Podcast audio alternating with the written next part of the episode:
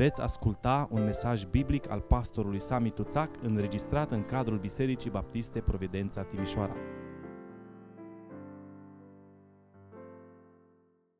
Vă rog să deschideți Sfânta Scriptură în Epistola Apostolului Pavel către Romani, capitolul 1, și vom citi de la versetul 18 și până la versetul 32, pagina 1094 în Sfânta Scriptură. Romani, capitolul 1, începând cu versetul 18. Mânia lui Dumnezeu se descoperă din cer împotriva oricărei necinstiri a lui Dumnezeu și împotriva oricărei nelegiuiri a oamenilor care nădușe adevărul în nelegiuirile lor.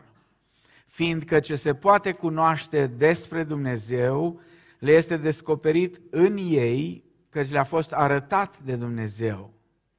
În adevăr, însușirile nevăzute ale Lui, puterea Lui veșnică și Dumnezeirea Lui se văd lămurit de la facerea lumii când te uiți cu băgare de seamă la ele în lucrurile făcute de El, așa că nu se pot desvinovăți.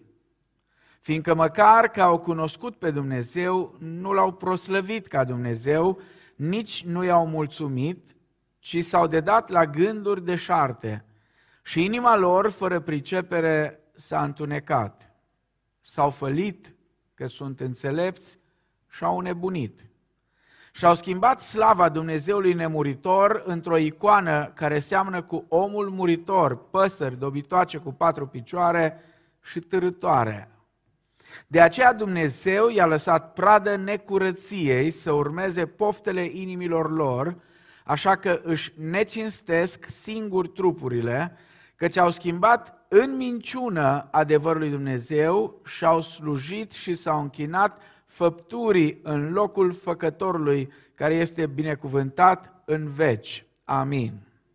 Din pricina aceasta, Dumnezeu i-a lăsat în voia unor patimi scârboase, căci femeile lor au schimbat întrebuințarea firească a lor într-una care este împotriva firii tot astfel și bărbații au părăsit întrebuințarea firească a femeii, s-au aprins în poftele lor unii pentru alții, au săvârșit parte bărbătească cu parte bărbătească lucruri scârboase și au primit în ei înșiși plata cuvenită pentru rătăcirea lor.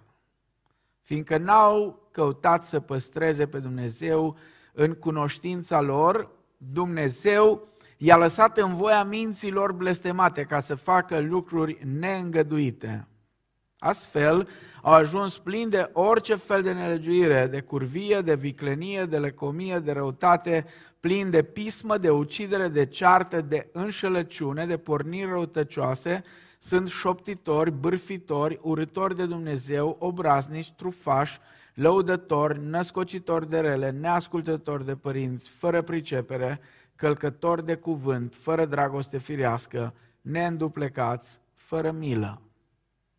Și măcar că știu hotărârea lui Dumnezeu că cei ce fac asemenea lucruri sunt vrednici de moarte, totuși ei nu numai că le fac, dar și găsesc de buni pe cei ce le fac. Amin. Vă rog să luați loc.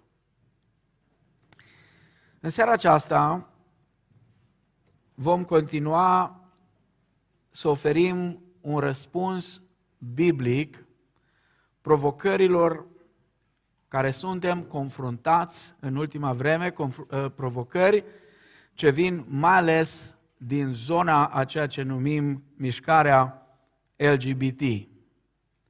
Aș vrea să fiu înțeles, dacă se poate, de la bun început, poate și în mesajul trecut, unii ați observat ă, aspectul acesta, eu încerc să fac o diferență între oamenii care sunt prinși în păcatul acesta al homosexualității și activiștii homosexuali sau pro-LGBT, cum se numesc ei, care încearcă să impună un anume mod de viață în societatea în care noi trăim astăzi. Acest lobby homosexual care încearcă să Um, afecteze prin acțiunile care le au um, viața și educația copiilor noștri și, desigur, um, atentează prin acțiunile lor la um, structura familiei așa cum Dumnezeu a gândit-o. Uh, dacă vă amintiți, unii care sunteți născuți mai de mult, cu numai câțiva zeci de ani în urmă, homosexualitatea era rar menționată în societate.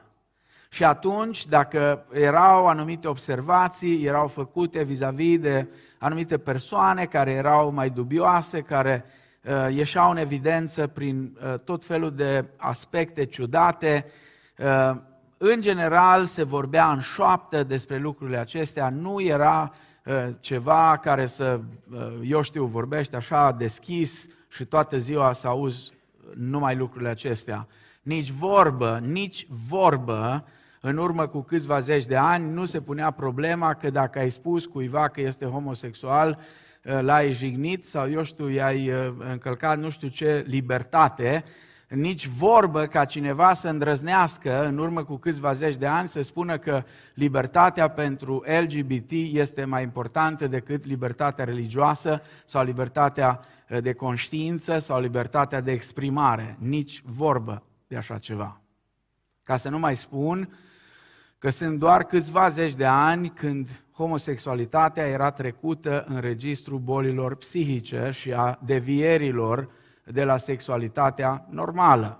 Asta pentru foarte mulți ani, până acum câțiva zeci de ani. Astăzi însă, controversele privind homosexualitatea au invadat fiecare parte a societății.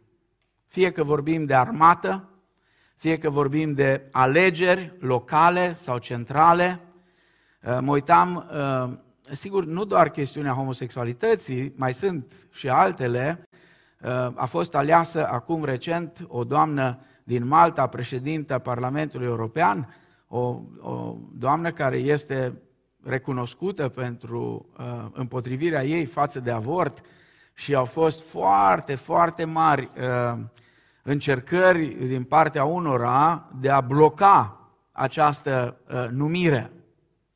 Uh, acum uh, vreo 10 ani în urmă uh, a fost un, un europarlamentar italian, Rocco Butolioni sau Gutolioni, nu mai țin minte exact numele lui, el a fost votat ca și comisar european și pentru că a afirmat, nu n-a spus niciodată că homosexualii trebuie executați sau, eu știu, trebuie scoși afară din societate, a spus doar că el este un catolic uh, practicant și din perspectiva lui, așa cum înțelege el Scriptura, din Scriptură homosexualitatea este păcat. Asta a fost uh, ce a spus Rocco Bultigioni. Și apoi, uh, deși la început Silvio Berlusconi și guvernul italian l-au susținut, după aceea presiunile au fost atât de mari încât comisarul acesta a fost retras. Um, așadar, um, e afectată armata, sunt afectate alegerile locale sau centrale, curțile de justiție, activitățile sportive, concursurile de frumusețe.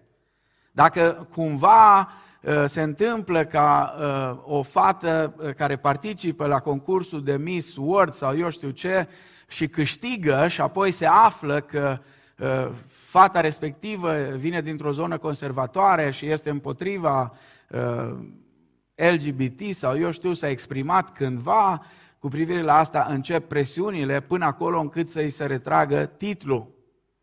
Acum uh, câțiva ani, un episcop al Bisericii Ortodoxe din Grecia a fost descoperit de poliția gândirii că a scris în urmă cu vreo 10 ani un articol în care incrimina, din punct de vedere biblic, desigur, că era episcop, uh, homosexualitatea și a fost condamnat, uh, desigur cu suspendare, dar totuși a fost condamnat la închisoare pentru aspectul acesta. uh, cercurile științifice, academice, școala, afacerile, media și, bineînțeles, biserica. Biserica nu este scutită de toată problema aceasta și de provocările acestea. Deși ne-ar plăcea să spunem că biserica transmite societății o poziție sănătoasă și clară în privința homosexualității, trebuie să recunoaștem că avem probleme și avem probleme mari. Și aș vrea să vă spun că avem probleme din două direcții. Pe de o parte, Uh, gândiți-vă numai la dezbaterile aprinse, sigur, noi nu le avem în România deocamdată, slavă Domnului pentru asta, dar în alte țări sunt dezbatere aprinse privind ordinarea homosexualilor sau acceptarea căsătoriilor între persoane de același sex. Acum, recent, a fost uh, un mare scandal în America cu această mare denominație United Methodist Church – și au fost biserici care nu au vrut să accepte uh, hotărârea pe care United Methodist a luat-o, aceea de a ordina uh, persoane homosexuale și de a uh, susține uh, pe față căsătoria între homosexuali. Pe de altă parte, există uh, o grupare destul de mare între creștini, chiar și între creștini evanghelici, care abordează problemele acestea cu foarte multă ură. Nu abordează problemele acestor oameni în spiritul lui Hristos, ci pur și simplu cu o ură care nu are ce să caute în abordarea unui creștin. Uh, chemarea noastră este să urâm păcatul, nu pe păcătoși. O să vorbim despre asta la urmă. Atunci când biserica încearcă să răspundă provocărilor în același stil, în același limbaj, în același fel, nu poate avea câștig de cauză. Pentru că biserica este biserica lui Hristos care a venit și a spus nu cei sănătoși au trebuință de doctor, ci cei bolnavi. N-am venit să chem la mântuire pe cei sfinți, ci pe cei păcătoși. În seara asta aș vrea să mergem un pic mai departe uh, și continuăm cu ceea ce am prezentat data trecută și aș vrea să privim efectiv la ceea ce spune Biblia despre homosexualitate. Sigur, nu o să am timp să intru foarte, foarte amănunțit în, în toate pasajele, dar aș vrea să mă asigur că ne uităm cel puțin așa în trecere peste toate pasajele care vorbesc despre problema aceasta.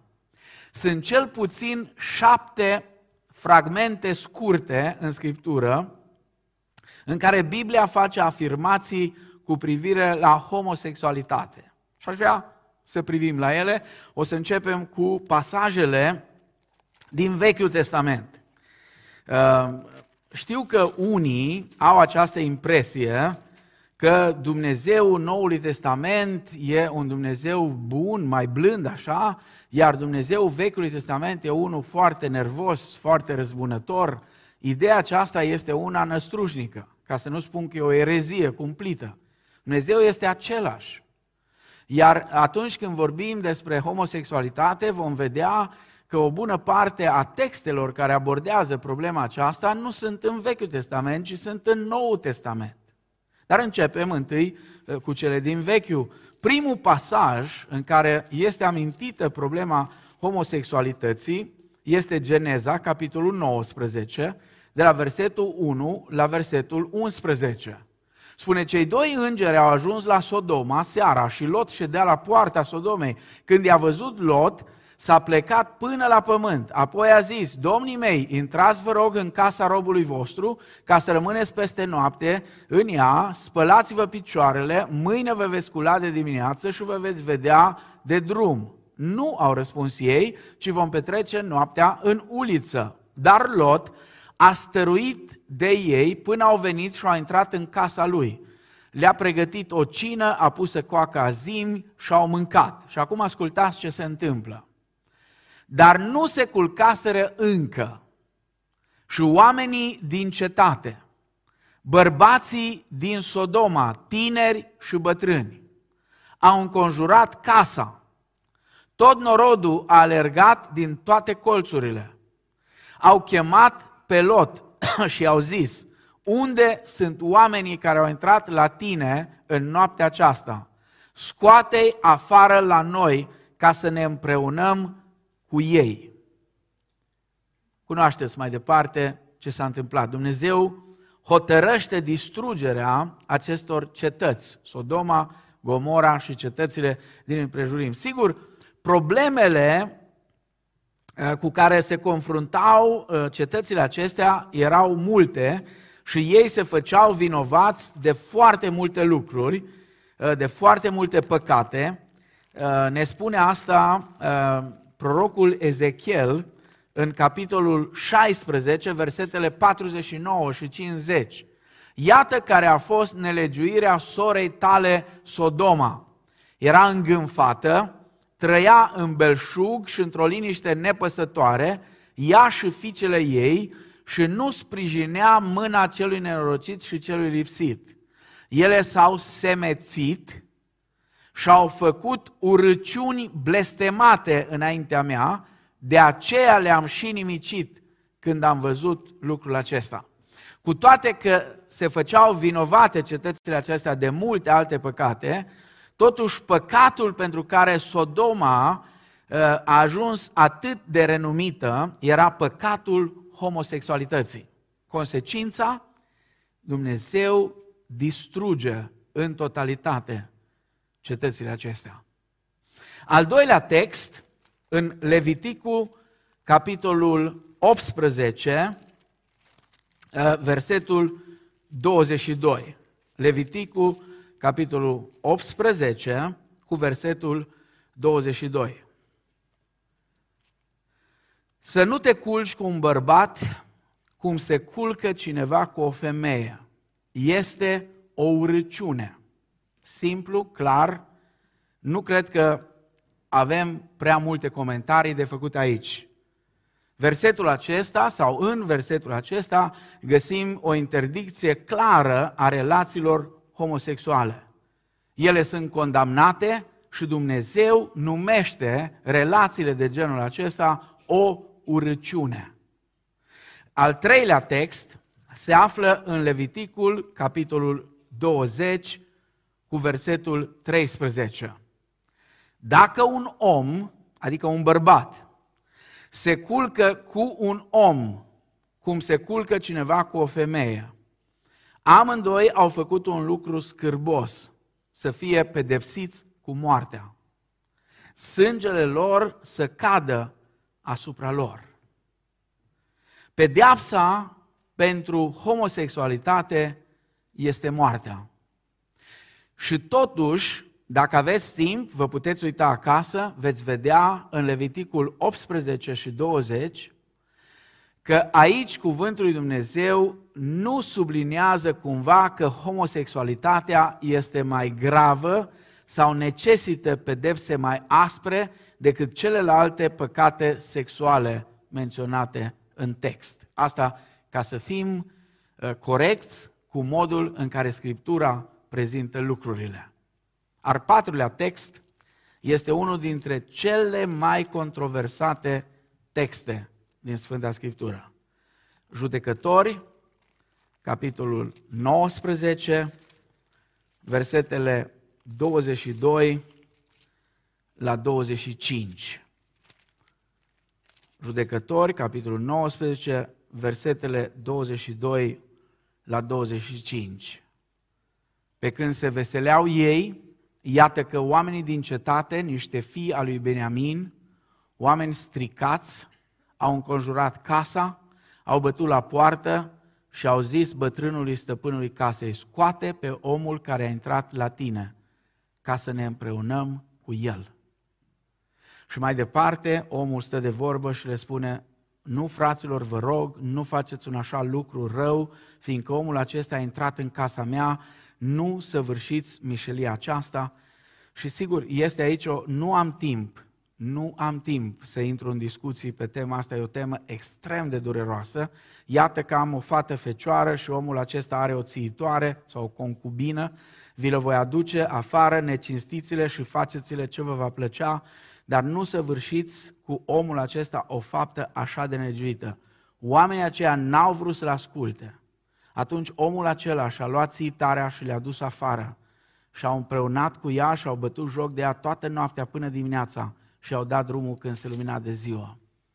Este unul dintre cele mai întunecate episoade din istoria poporului Israel. Un caz incredibil.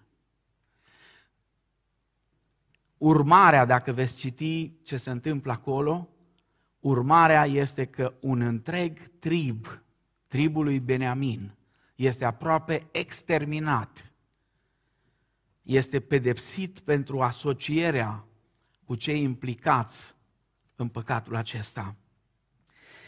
Acum, înainte de a privi la celelalte trei texte, care sunt din Noul Testament, trebuie să atragem atenția asupra unui episod extrem de delicat care se găsește în Geneza capitolul 9 cu versetul 22. Probabil că de multe ori ați citit textul acesta și mare lucru nu prea am înțeles când l-am citit.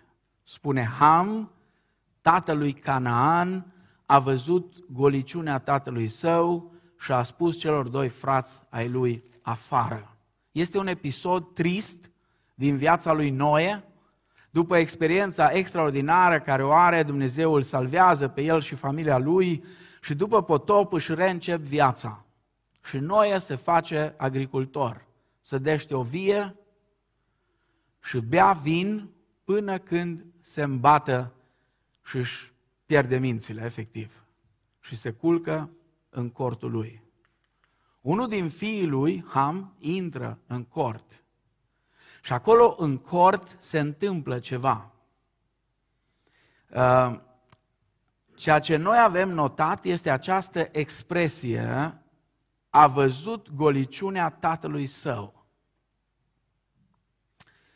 Nu știu cum citiți voi Scriptura, dar eu întotdeauna când am citit asta, până când n-am intrat în a studia mai în amănunțime ce înseamnă expresia aceasta și știți, Scriptura se tălmăcește cu Scriptura, trebuie să te duci și la alte texte, mereu m-am întrebat de ce o pedeapsă atât de gravă pentru Ham.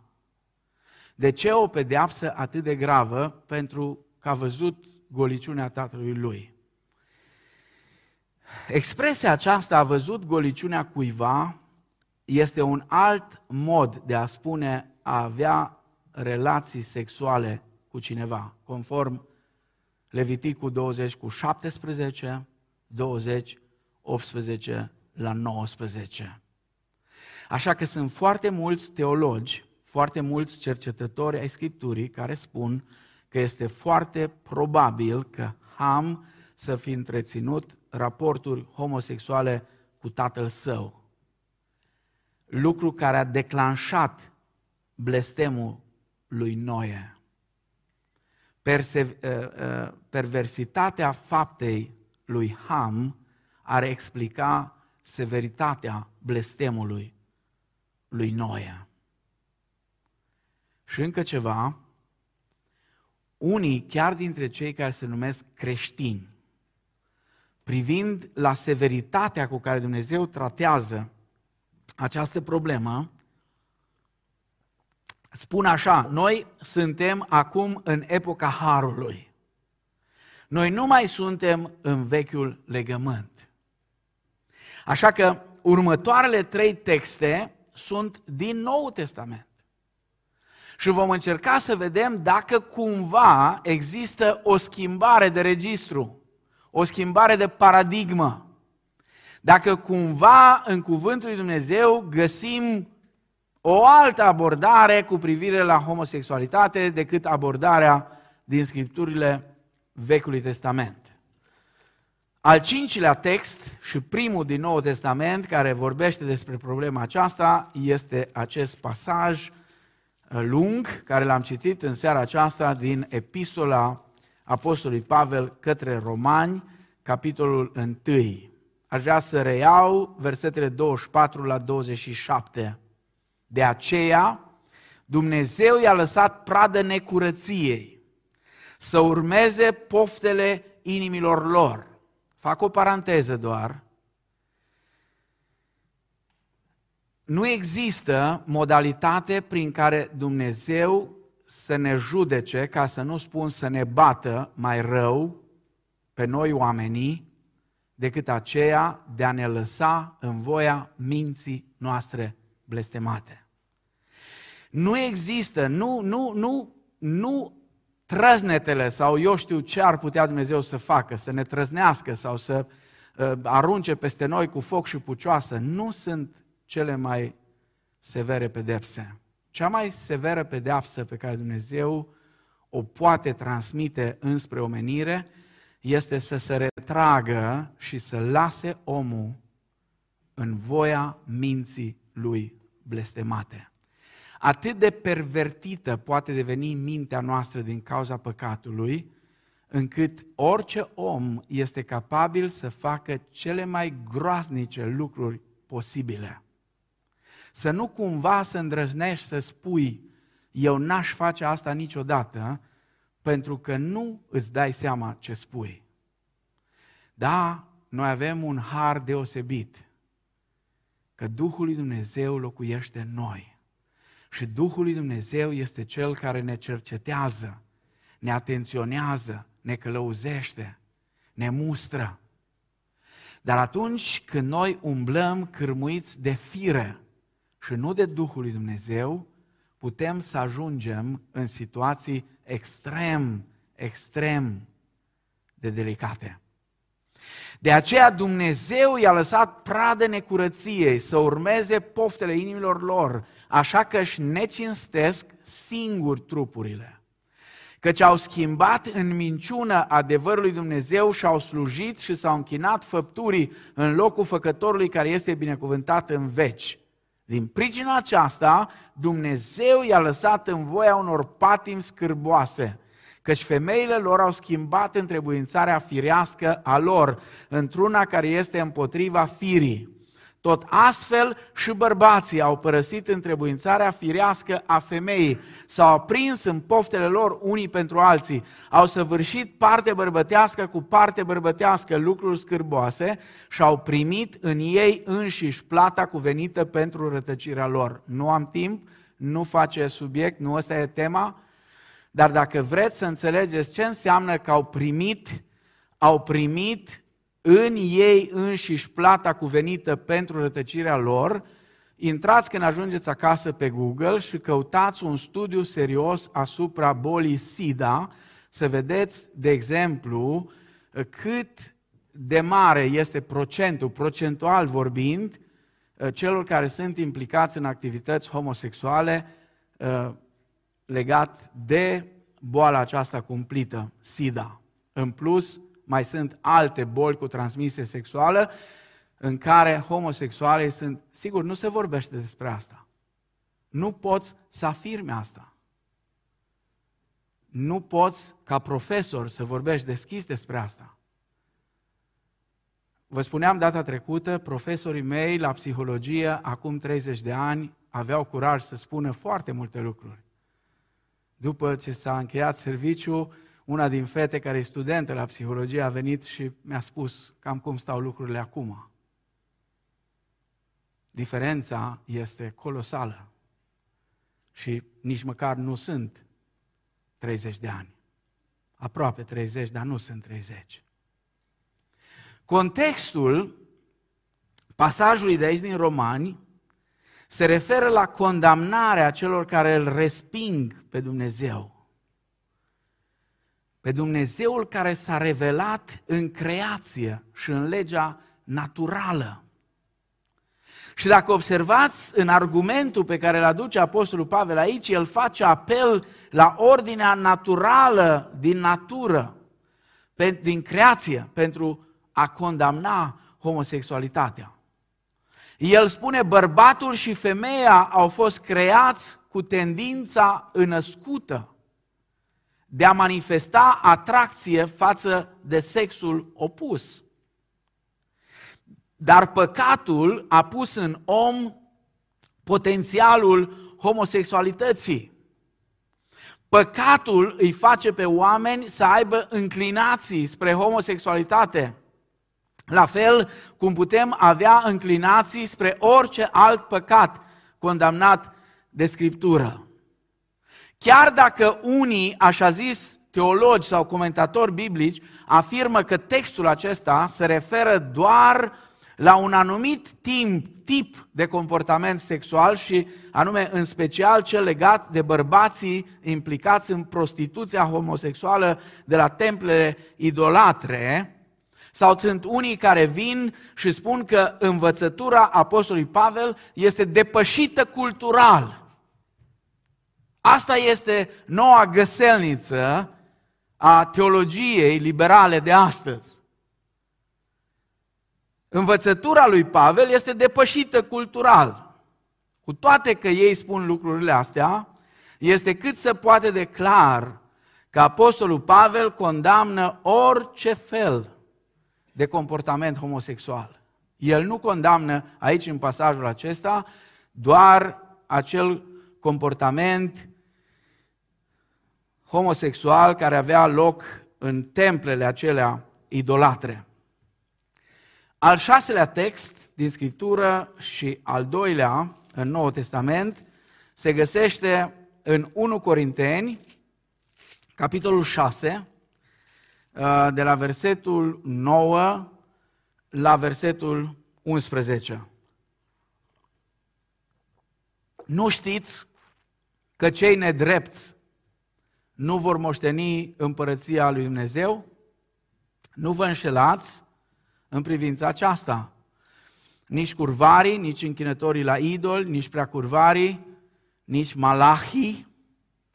Malahii e o expresie foarte arhaică, se referă la efeminați, la, am spune astăzi, transgenderi, la cei care își schimbă azi așa, mâine așa, în funcție de cum se simt. Mai nou sunt bărbați care se simt femei, sunt băgați în pușcărie pentru că sunt femei, că e așa se simt femei, sunt băgați în pușcărie cu femei și apoi violează femei acolo. Și uh, există o dezbatere. Păi cum, dacă e femeie, uh, înțelegeți care e ideea? În America am făcut o poză la niște toalete care erau special pregătite pentru asemenea lucruri. Dacă atunci când îți vine timpul să exprime o anumită nevoie, tu simți pe momentul ăla că ești femeie, ca bărbat, poți să te duci la toaleta femeilor. Și invers.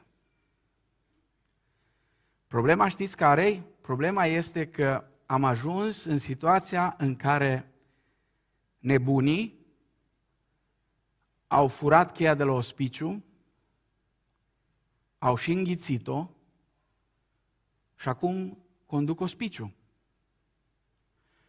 Dar de multe ori mă întreb, exact cum ne-am întrebat noi odată în timpul studenției, eram la spitalul de pe Văcărescu, aveam acolo un curs de psihopatologie și un bărbat care era internat acolo umbla cu o sticlă.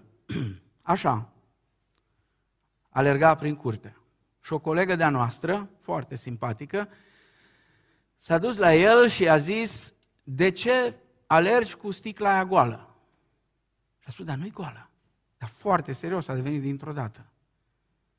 Ca un adevărat intelectual. Dar sticla nu e goală. Păi cum nu e goală? Are aer. Și atunci noi, colegii, în glumă, am zis, colega, care e nebunul? Uitându-mă la ce se întâmplă în lume și la atitudinea celor mai mulți oameni vis-a-vis de toată nebunia asta, încep să mă întreb, cine e nebunul? Cine e până la urmă? Cine are probleme?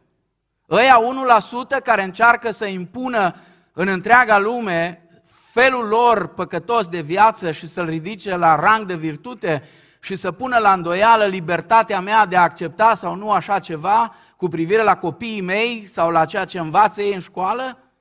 Sau noi care tăcem și ne facem că plouă?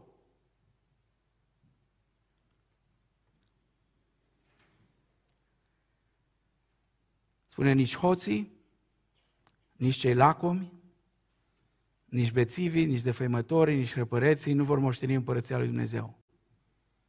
Și acum vă rog, ascultați versetul 11.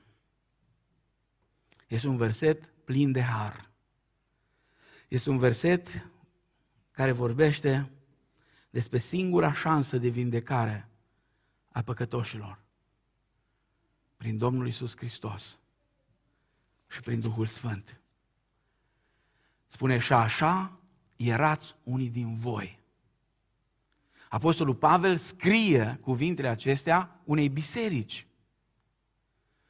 Și bisericii din Corint le spune fraților, surorilor din Corint, așa erați unii din voi. Cum? Unii homosexuali, alții efeminați, alții, eu știu, prea curvari, alții sodomiți, ăștia alții hoți, alții...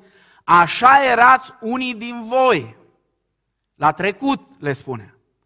Dar ați fost spălați, ați fost sfințiți, ați fost socotiți, neprihăniți în numele Domnului Isus Hristos și prin Duhul Dumnezeului nostru. Amin. Frați și surori, singura șansă ca acești oameni să fie vindecați de boala în care își trăiesc viața și să fie salvați din mrejele păcatului, singura șansă este întoarcerea la Domnul Isus Hristos. Domnul Isus Hristos are milă pentru oricine, orice păcătos poate veni la El. Pe oricine vine la mine, nu-l voi izgoni afară. El are putere să schimbe, să transforme viețile oamenilor, oricât de păcătoși ar fi, oricât de distrusă le-ar fi viața. Și ultimul text este în 1 Timotei, capitolul 1, versetele 8 la 10. 1 Timotei, capitolul 1, versetul 8 la 10. Noi știm că legea este bună dacă cineva o întrevoințează bine. Căci știm că legea nu este făcută pentru cel neprihănit, ci pentru cei fără de lege și nesupuși, pentru cei nelegiuiți și păcătoși, pentru cei fără evlavie, necurați, pentru ucigătorii de tată și ucigătorii de mamă, pentru ucigătorii de oameni, pentru curvari, pentru sodomiți, pentru vânzătorii de oameni, pentru cei mincinoși, pentru cei ce jură strâmb și pentru orice este împotriva învățătorii, ă, pentru orice este ă, împotriva învățăturii sănătoase. Practica homosexualității este cuprinsă în lista lucrurilor care sunt împotriva învățăturii sănătoase, spune Apostolul Pavel. Învățătura sănătoasă este o temă de bază în 1 Timotei. Și Pavel vine și spune, toate lucrurile acestea sunt împotriva învățăturii sănătoase. Acum, înainte de a veni cu câteva concluzii, trebuie să vă spun că pe lângă aceste șapte pasaje, mai sunt încă cinci pasaje în care referința la homosexualitate este făcută în contextul prostituției masculine. Și aceste pasaje sunt Deuteronom, capitolul 23, cu versetul 17, 1 Împărați, capitolul 14, cu versetul 24, 1 Împărați, capitolul 15, cu versetul 12, 1 Împărați 21 cu 42 și 2 Împărați 30, 23 cu 7. Acum câteva concluzii înainte de cele finale. Concluzii legate de textele acestea din Scriptură. Trei observații. 1. Ori de câte ori este menționată în Biblie, homosexualitatea are o conotație negativă. Niciodată neutră sau pozitivă, niciodată.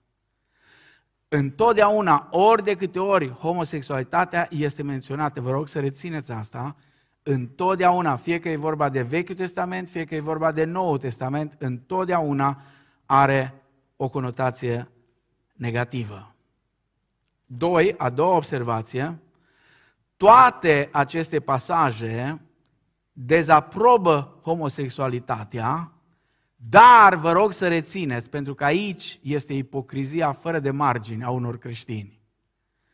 Dar nu este văzută mai rău decât alte păcate. În lista aceea de păcate, uitați-vă să vedeți, nu pune nicăieri o steluță să spună ă, ăsta e cel mai rău. Pentru că ce m-a deranjat pe mine foarte mult ca și creștin, mai ales în mărturia noastră în mijlocul unei lumi care are nevoie de Evanghelie și are nevoie de Hristos, această atitudine a unor creștini rezumată sigur într-un stil nu foarte academic, dar cam așa este, dacă nu sunt homosexual, sunt în regulă. În rest, nu contează. Ce bine că nu suntem homosexuali. Atitudinea aceasta nu este o atitudine biblică sau creștinească. A treia observație, toate aceste referințe biblice condamnă comportamentul homosexual într-un mod clar împreună cu idolatria, hoția, adulterul, minciuna, crima și alte păcate. Vom încerca pe final să răspundem la două întrebări foarte importante. Prima dintre ele, cum poate fi prevenită homosexualitatea? În niciun caz, doar prin marșuri de protest sau comunicări științifice, deși și acestea își au rostul, mai ales dacă nu instigă la ură, ci la compasiune, la rugăciune și la implicare pentru salvarea celor robiți de acest păcat. N-am să uit niciodată mesajul vicepreședintelui Americii Mike Pence în primul an de mandat, împreună cu președintele Trump, Mike Pence a mers, a fost pentru prima dată când un vicepreședinte al Americii a mers la Marșul pentru Viață, care avea loc în Washington, D.C. Și Mike Pence a spus așa, lăsați ca mișcarea noastră să fie cunoscută ca o mișcare a iubirii, nu a urii. Să fie cunoscută ca o mișcare a compasiunii, nu a indiferenței. Iar Martin Luther King Jr., pastor baptist care a condus mișcarea de liberare a negrilor, spunea, nu poți să învingi ura cu mai multă ură și nici să alungi întunericul cu mai mult întuneric. Nu poți să aduci o noapte înstelată aducând și mai mult întuneric, spunea el. Ci ura poate fi învinsă doar de iubire. Cu siguranță nu putem combate homosexualitatea nici prin lecturi frumoase și nici măcar prin predici. Deși și acestea sunt importante și este datoria noastră ca și creștini să afirmăm cu orice risc, așa vorbește Domnul. Așa vorbește Domnul. Asta spune Scriptura. Asta spune Scriptura. Astăzi am văzut un anunț al lui Franklin Graham. Mă duc să predic în Anglia. Mi-amintesc ce s-a întâmplat acum câțiva ani, înainte de pandemie, când Franklin s-a pregătit să meargă să predice în Anglia. Când toți diavolii au început luptele. Și mă aștept ca figura aceasta să se repete.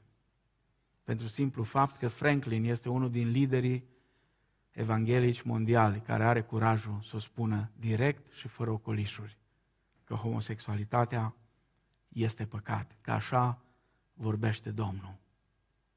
Așa vorbește Domnul și în cazul homosexualității, Sfânta Scriptură, Cuvântul lui Dumnezeu spune că e păcat, iar plata păcatului este moartea. Dar darul fără plata lui Dumnezeu este viața veșnică prin Isus Hristos, Domnul nostru. Roman, capitolul 6, cu versetul 23. Așadar, cum poate fi prevenită homosexualitatea? Înainte de orice, prin edificarea unui mediu familial sănătos. Efeseni, capitolul 5, de la versetul 22 până la 30, Apostolul Pavel descrie rolurile și modul în care soțul și soția trebuie să se raporteze unul la celălalt. Iar de la capitolul 6, versetul 1 la 4, Pavel descrie relația pe care părinții trebuie să o aibă cu copiii. Deoarece homosexualitatea este generată frecvent prin relații incorrecte, nesănătoasă dintre părinte și copil, dar și între cei doi părinți. Relațiile nesănătoase dintre cei doi părinți pot duce copiii în direcția aceasta. Prevenirea homosexualității trebuie să înceapă în cămin. Niciun copil nu va deveni homosexual dacă se bucură de o căldură și de o relație emoțională sănătoasă cu ambii părinți.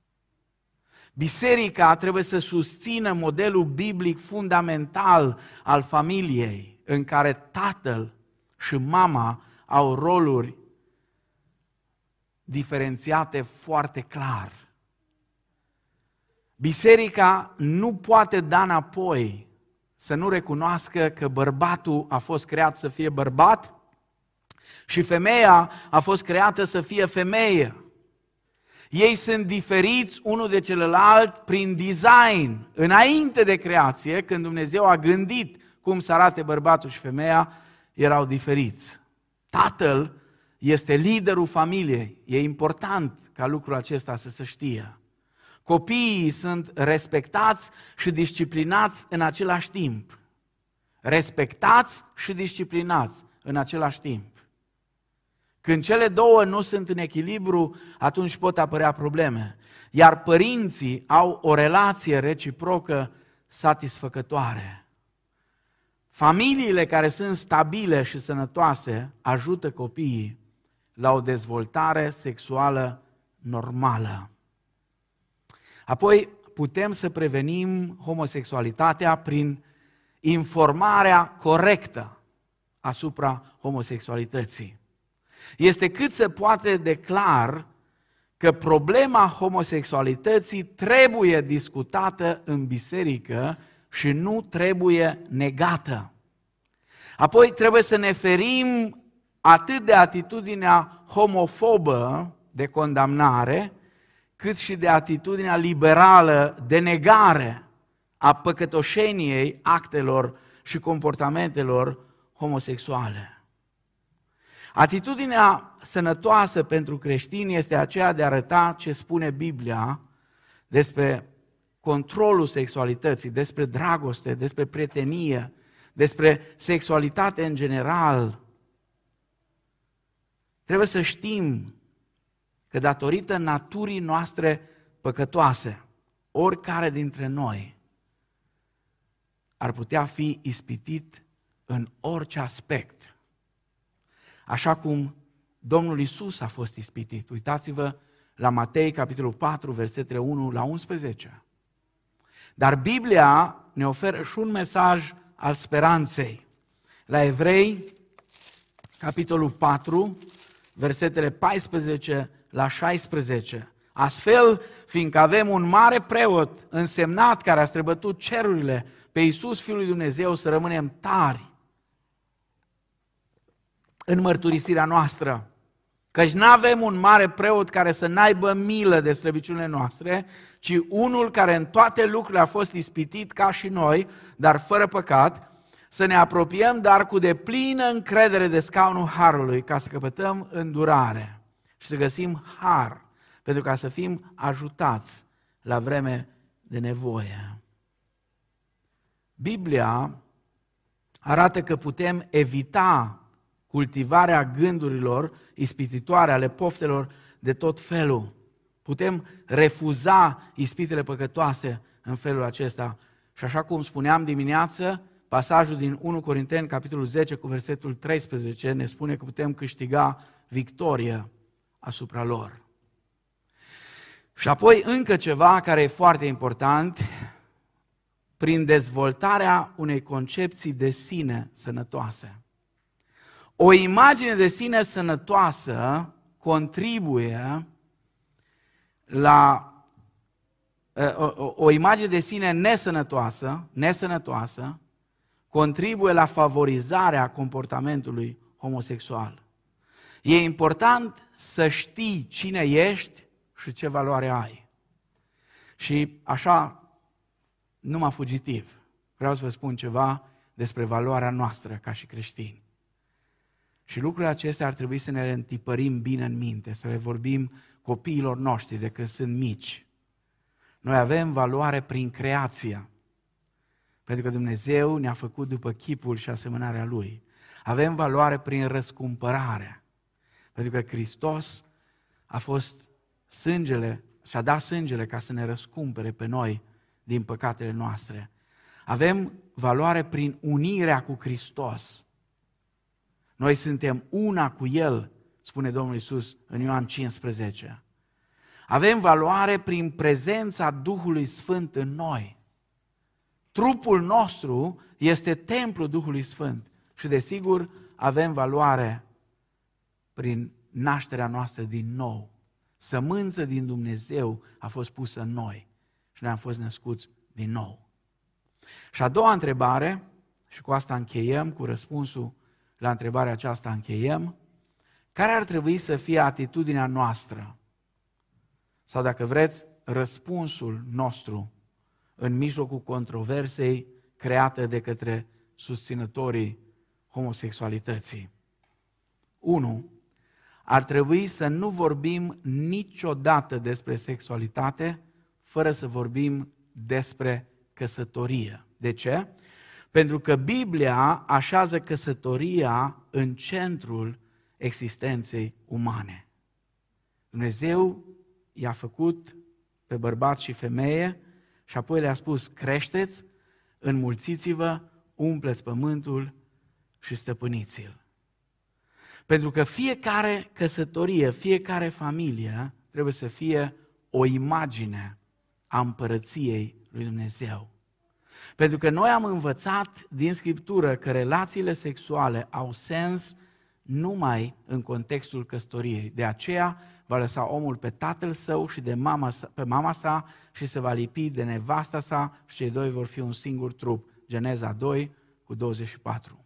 Al doilea lucru, ar trebui să fim atât de fascinați de căsătoria heterosexuală, încât să refuzăm, să acceptăm până și posibilitatea ideii numai de căsătorie homosexuală.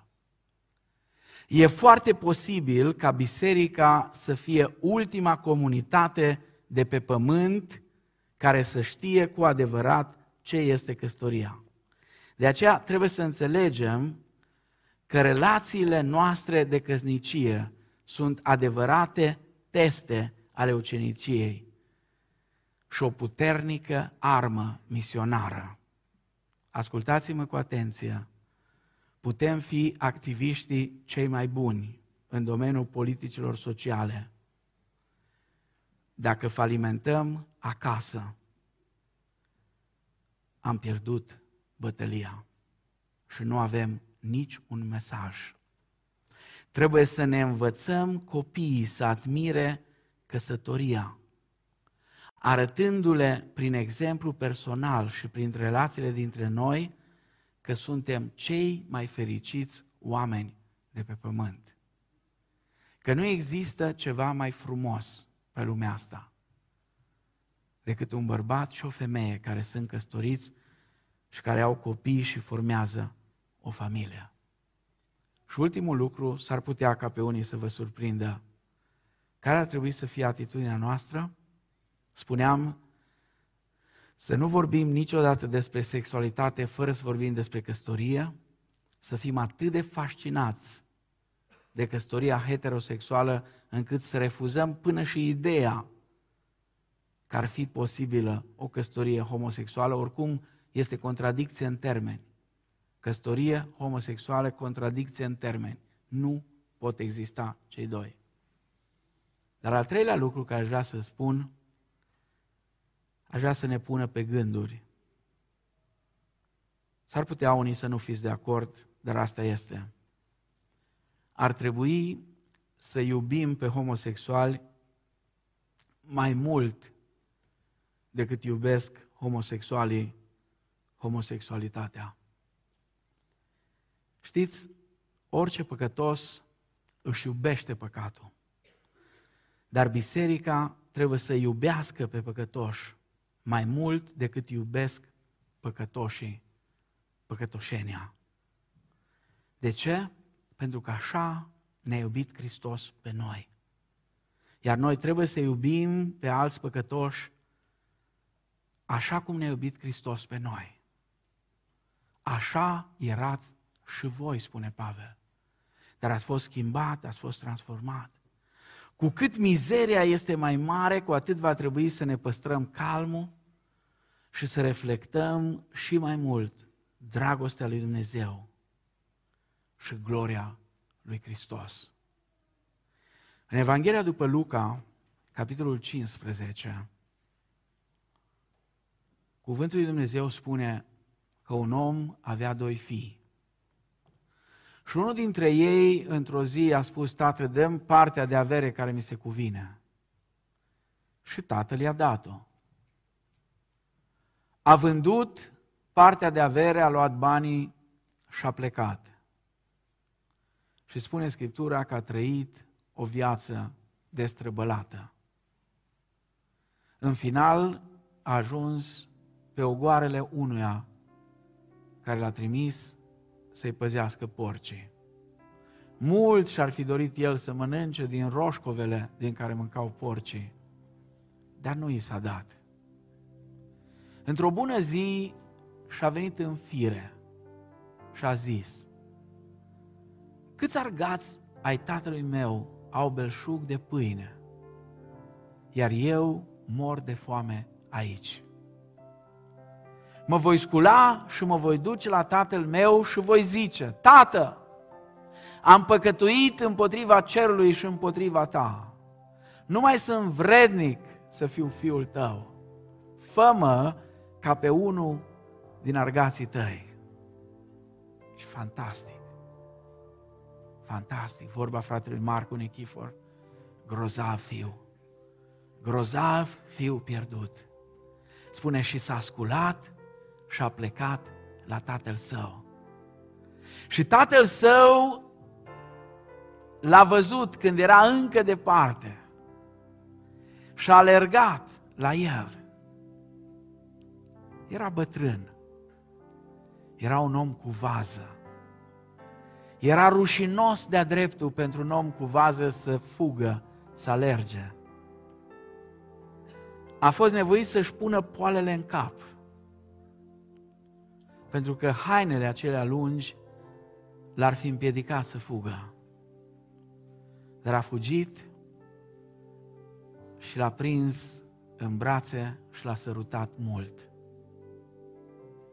Și fiul a început, tată, am păcătuit împotriva ta. Nu mai sunt vrednic să fiu fiul tău. Și tatăl spune, aduceți haina cea mai bună și îmbrăcați-l cu ea. Aduceți inelul și puneți-l în deget. Și tăiați vițelul cel îngrășat și aduceți-l că vrem să ne bucurăm. Căci acest fiu al meu a fost mort și a înviat. A fost pierdut și a fost găsit. Și au început să se veselească. Contextul acestei pilde este următorul. Toți vameșii și păcătoșii se apropiau de Isus ca să-L asculte. Dar fariseii și cărturarii cârteau și ziceau, iată un om care primește pe păcătoși și mănâncă cu ei. Dragii mei, acesta este exemplu pe care Domnul Isus ni l-a dat. despre cum ar trebui să ne raportăm la cei păcătoși. Despre cum ar trebui să-i primim cu drag atunci când ei se pocăiesc, atunci când vin, atunci când vin înapoi. Întrebarea știți care e? De ce nu vin păcătoșii? De ce nu vin? M-am gândit de multe ori dacă în loc de tată, în întâmpinarea fiului pierdut ar fi ieșit fratele mai mare. Ce s-ar fi ales de copilul ăsta? Ce s-ar fi întâmplat cu el? Oare nu cumva mulți din oamenii ăștia care nu vor găsi nicăieri eliberare, nicăieri nu vor găsi eliberare decât la Hristos? Oare nu cumva din cauza mea, din cauza ta, din cauza noastră? Oare n-am devenit prea acri, prea posomorâți, prea ursuzi, prea nu știu cum? Oare nu cumva ne-am postat tocmai în drumul celor care poate s-ar întoarce la Hristos? Dar nu pot, că am ieșit noi în întâmpinare. Știu că e o provocare foarte grea. Foarte grea. Dar vă spun că Domnul Isus i-a uimit pe cei din vremea Lui când a spus că unii dintre voi nu veți sta la masă cu Avram, Isaac și Iacov, vorbea cu evrei, dar vameșii și curvele vor sta.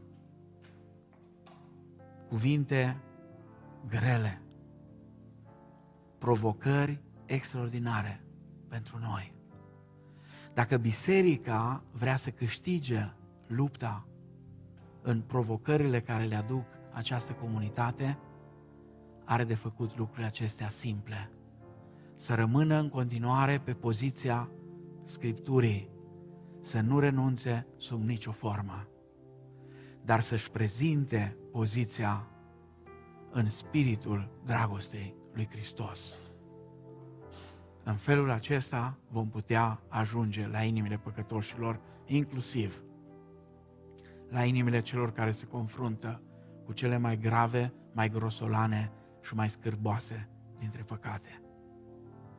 Dacă nu vom merge rămânând tari lângă Cuvântul lui Dumnezeu, având o poziție tare ca stânca, dar o dispoziție dulce ca mierea, în așa fel încât să atingem inimile oamenilor, nu vom avea niciun mesaj de transmis.